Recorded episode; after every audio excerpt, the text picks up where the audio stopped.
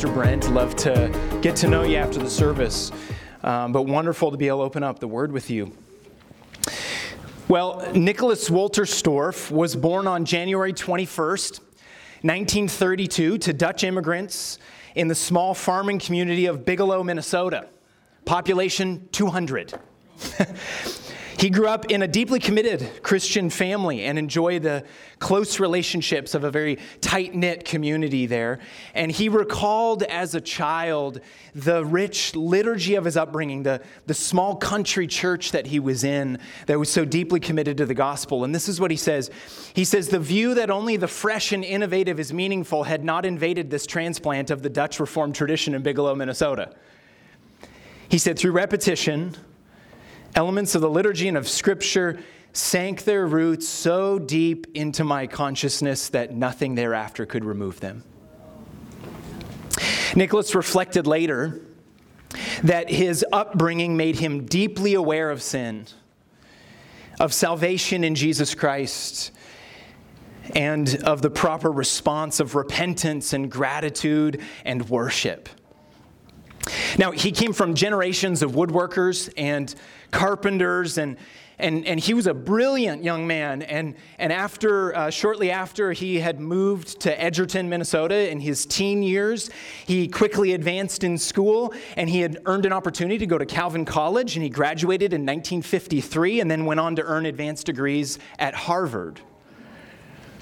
For 30 years, Nicholas Wolterstorff taught philosophy and theology and he earned this reputation as a leading thinker and, and, and theologian, and, and life seemed to be going really well for him and his wife Claire and their five kids until one day when he received some terrible news.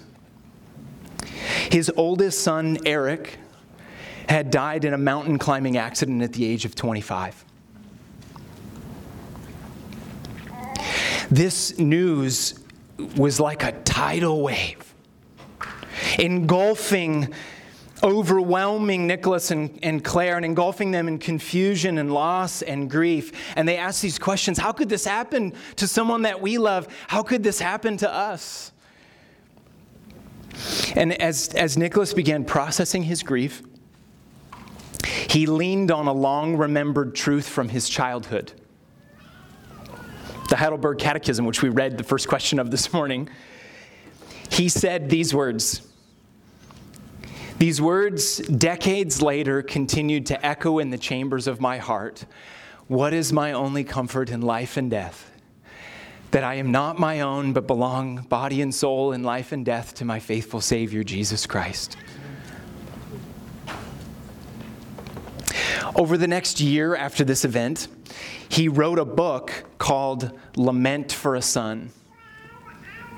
And this is what he says in this book. He says, Suffering is a mystery as deep as any in our existence.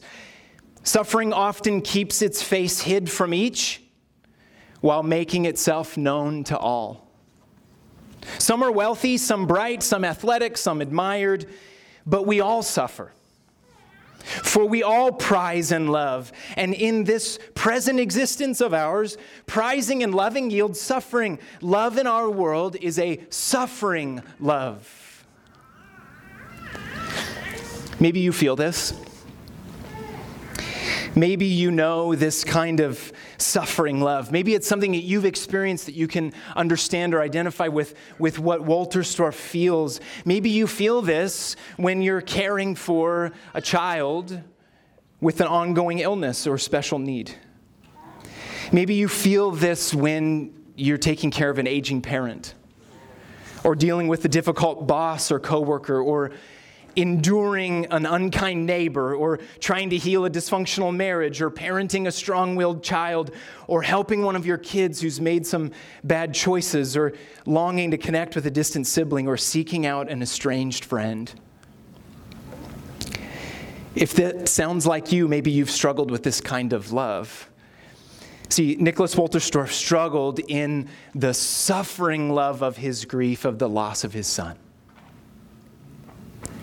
You see, what he came to understand is something profound about how he considered the kind of love that we experience through the gospel of Jesus Christ. Real love is costly and self giving. It's a suffering love because of the stark reality of the curse of sin. And so, real love elevates the beloved, sacrifices for the beloved, suffers for the beloved. And this is precisely what we see Jesus explaining and demonstrating to his disciples in the upper room on the eve of his own suffering and death. The very Son of God washes feet, taking the very role of the lowliest servant, foreshadowing his march to the cross the next morning, the sinless one atoning for our sin. And so then he gives, as we've seen the text unfold over chapters 13 and 14, he gives this command that reflects his own commitment to us as Savior. He says, As I have loved you, so you must love one another. By this, everyone will know that you are my disciples if you love one another. Friends, what he's calling us to is a costly, self giving, generous, sacrificial love. And now that we've seen, and we looked at last week, that He is the way, the truth, and the life, Jesus takes this idea of costly love to the ultimate level. In our text this morning, he commands us to love him with a, with a costly obedience that is only possible through the presence and power of the Holy Spirit. So, grab your Bible. Open with me to John chapter 14. We're going to be in John 14 today, looking at verses 15 to 31. If you need a copy of the Bible, please raise your hand. Uh, I, I, hope you see, we, we love to have you see the copy uh, or see the text for yourself this morning and, and follow along so that you can have God's word in your own hands. Now, as we open to this text, we are in the middle of Jesus' farewell to his disciples. And we're seeing this unfolding revelation of the Father, Son, and the Holy Spirit and, and, in the gospel of Jesus Christ. And, and this morning's passage is critical for how we understand the Trinity, how we understand and introduce the person of the Holy Spirit and the promise that Jesus gives. And so, what I'm going to do is read our text here and see this call to costly love and obedience that is empowered by the Holy Spirit. So, let's read together John 14 verses 15 to 31. If you love me, keep my commands. And I will ask the Father, and he will give you another advocate to help you and be with you forever the Spirit of truth. The world cannot accept him because it neither sees him nor knows him. But you know him, for he lives with you and will be in you. I will not leave you as orphans. I will come to you. Before long, the world will not see me anymore, but you will see me. Because I live, you also will live. On that day, you will realize that I am in the Father, and you are in me, and I am in you. Whoever has my commands and keeps them is the one who loves me. The one who loves me will be loved by my Father, and I too will love them and show myself to them. Then Judas, not Judas Iscariot, said, But Lord, why do you intend to show yourself to us and not to the world? Jesus replied, Anyone who loves me will obey my teaching. My Father will love them, and we will come to them and make our home with them. Anyone who does not love me will not obey my teaching. These words you hear are not my own, they belong to the Father who sent me. All this I've spoken while still with you. But the advocate, the Holy Spirit, whom the Father will send in my name, will teach you all things and will remind you of everything I have said to you. Peace I leave with you, my peace I give you. I do not give to you as the world gives. Do not let your hearts be troubled and do not be afraid. You heard me say, I'm going away and I'm coming back to you. If you loved me, you would be glad that I'm going to the Father, for the Father is greater than I. I have told you now before it happens, so that when it does happen, you will believe. I will not say much more to you, for the prince of this world is coming. He has no hold over me, but he comes so that the world may learn that I love the Father and do exactly what the Father has commanded me. Come now, let us leave. Okay, this is the word of the Lord. Here's what we're going to do as we tackle this, as we go through this passage today. We're going to first understand Jesus' command to love him by obeying his teaching. Then we're going to walk through the specific promises of the Holy Spirit, of the person of the Holy Spirit, and start to understand that this morning. So let's jump in and, and spend some time talking about Jesus' command. Now, Jesus repeats the central command of this passage three times. The first, in verse 15, he says, If you love me, keep my commands. Then, verse 21, whoever has my commands and keeps them is the one who loves me. Then, verses 23 to 24, anyone who loves me will obey my teaching. Anyone who does not love me, love me will not obey my teaching. I want you to see, and I underlined them here on the screen for you. You see the direct link between love and keep or obey?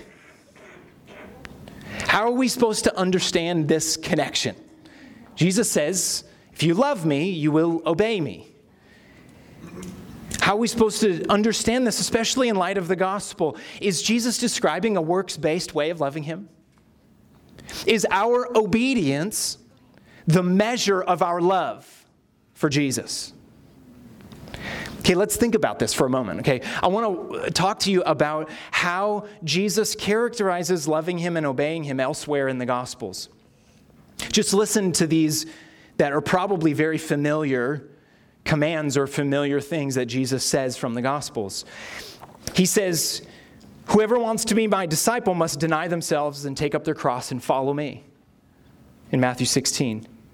He says, Whoever wants to save their life will lose it, but whoever loses their life for me will save it, in Luke 9.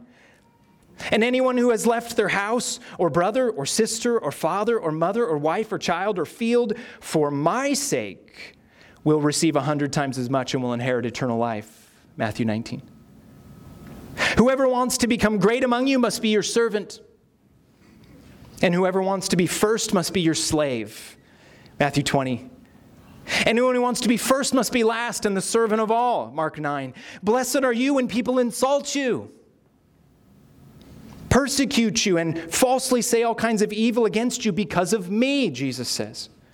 Rejoice and be glad because great is your reward in heaven. That's Matthew 5. And eh, eh, he goes on in Matthew 5 to say, Anyone who's angry with a brother or sister is subject to judgment. If your right eye causes you to stumble, gouge it out and throw it away.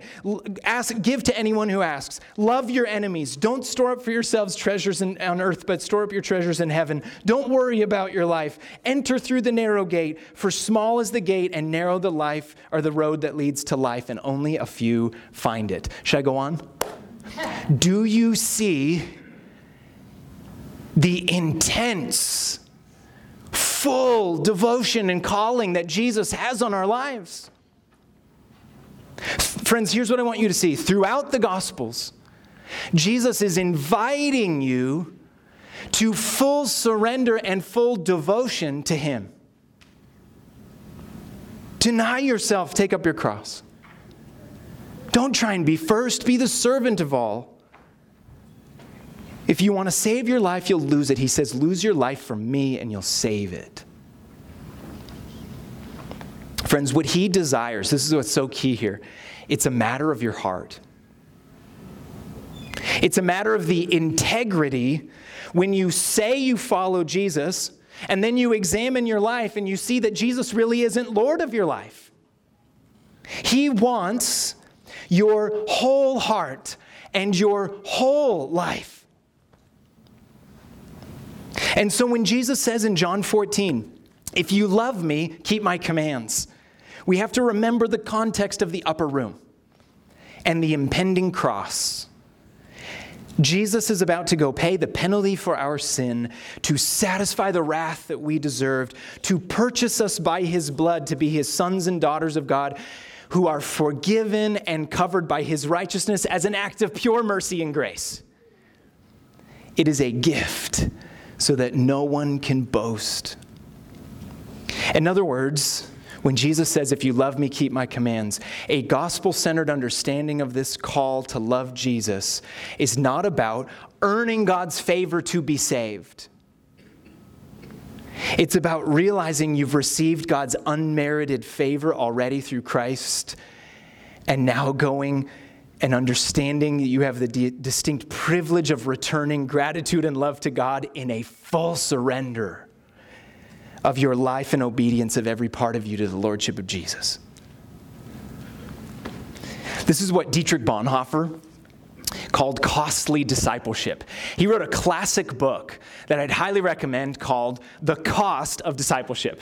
And what he does is he explains in this book that following Jesus with real love and real devotion is a costly love. It's a self giving love. It's a sacrificial love. It's a love that demands your whole life, precisely because Jesus gave up his life for us. In other words, he says, we don't believe in cheap grace. As though you can trust in Jesus for your salvation, get your get out of hell free card, and then live however you want. He says we need to examine whether we really deny ourselves and take up our cross and follow him. Do you remember, uh, okay, as we were talking about Nicholas Wolterstorff's insight into suffering love?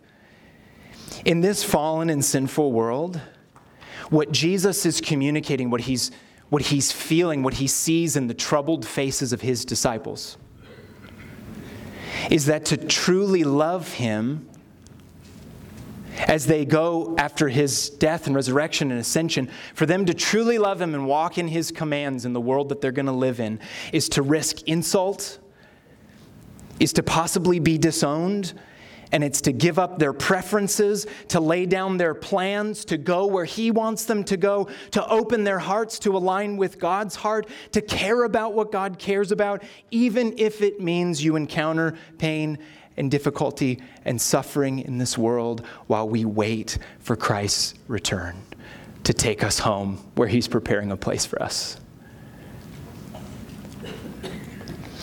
How do we do this? How do we walk in obedience and love to Jesus, knowing that it's hard? This is a tall order. And at this moment in the upper room, Jesus is looking at his disciples and he's calling them to a costly devotion to him knowing that they're going to encounter persecution, pain, and difficulty in this world. Friends, we have to recognize, and I feel this when I read this text, that faithfulness to Jesus is hard. That this world is often wearisome and scary. Well, are we supposed to pursue loving and obeying Jesus on our own strength? If Jesus is leaving, as he says in, in chapter 14, to go to heaven to prepare a place for us, are we left alone to obey him ourselves? Dear friends, let me just encourage you what Jesus says here in verse 27 Do not let your hearts be troubled, and do not be afraid. He has sent his comforter, the counselor, the advocate, his Holy Spirit. Let's talk about what this text says about the person of the Holy Spirit. There's a key word that's repeated twice in this text, and it's the word advocate to describe the Holy Spirit, okay? This word advocate means one who is called to someone's aid or one who appeals on behalf of another. Sometimes it's used in a legal context and often it's not, but it means that you come alongside someone and you, you come to their aid, their help, their comfort, and their defense. It's a deeply personal word. And the key to understanding it is grasping your desperate helplessness and need. There's a, a pastor I uh, was reading who's kind of commenting on this chapter of John 14 this week, uh, Dane Ortlund, and, and this is what he writes about this. He says, Fallen human beings are natural self advocates. It, it flows out of us. He says, We don't need to teach young children to make excuses when they're caught misbehaving. There's a natural built in mechanism that immediately kicks into gear to explain that it really wasn't my fault. Do you see that? Do you feel that? He says our fallen hearts intuitively manufacture reasons to, to plead why our case isn't really as bad as it is. He says the curse of sin is manifested not only in our being sinners, but in our response to sin. We minimize it, we excuse it, we explain it away, we speak in our own defense. Often, he says we try to advocate for ourselves. But, friends, that is hopeless. Self advocacy is about trying to be good enough for God.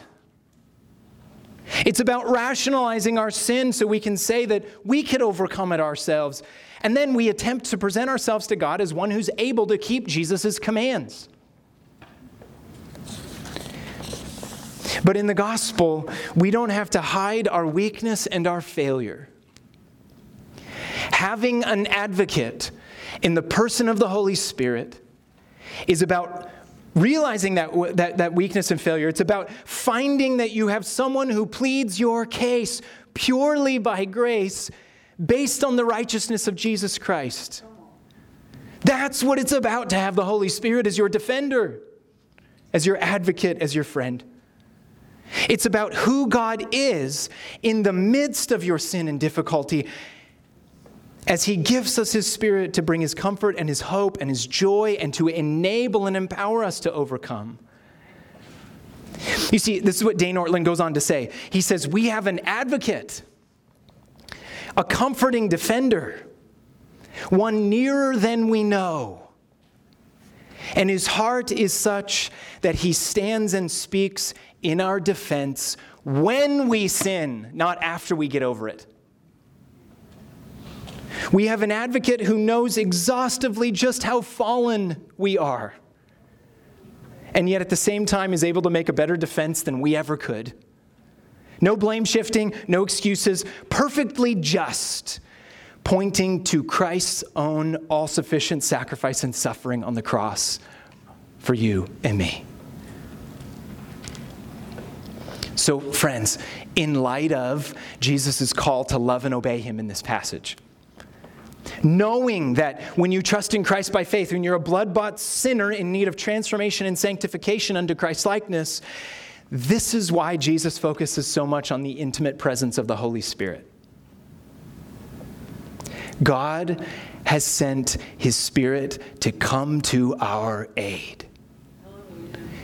If you feel broken, lost, confused, alone, away, like separated from God in some way, or that, as Nicholas Wolterstorff said, that the darkness is closing in and you're struggling to see, God has sent his intimate presence by his Spirit to come to your aid in the midst of your pain, your brokenness, your sin, and your failure.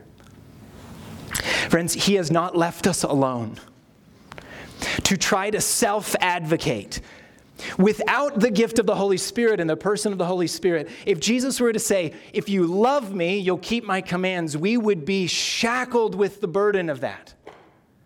To have to try and conjure up the strength of that on our own. But in the very next breath, he says that his own personal presence and transforming power are at work within us. Even while we find ourselves in a world where when we obey Jesus, it's a suffering love. You have an advocate and a comforter.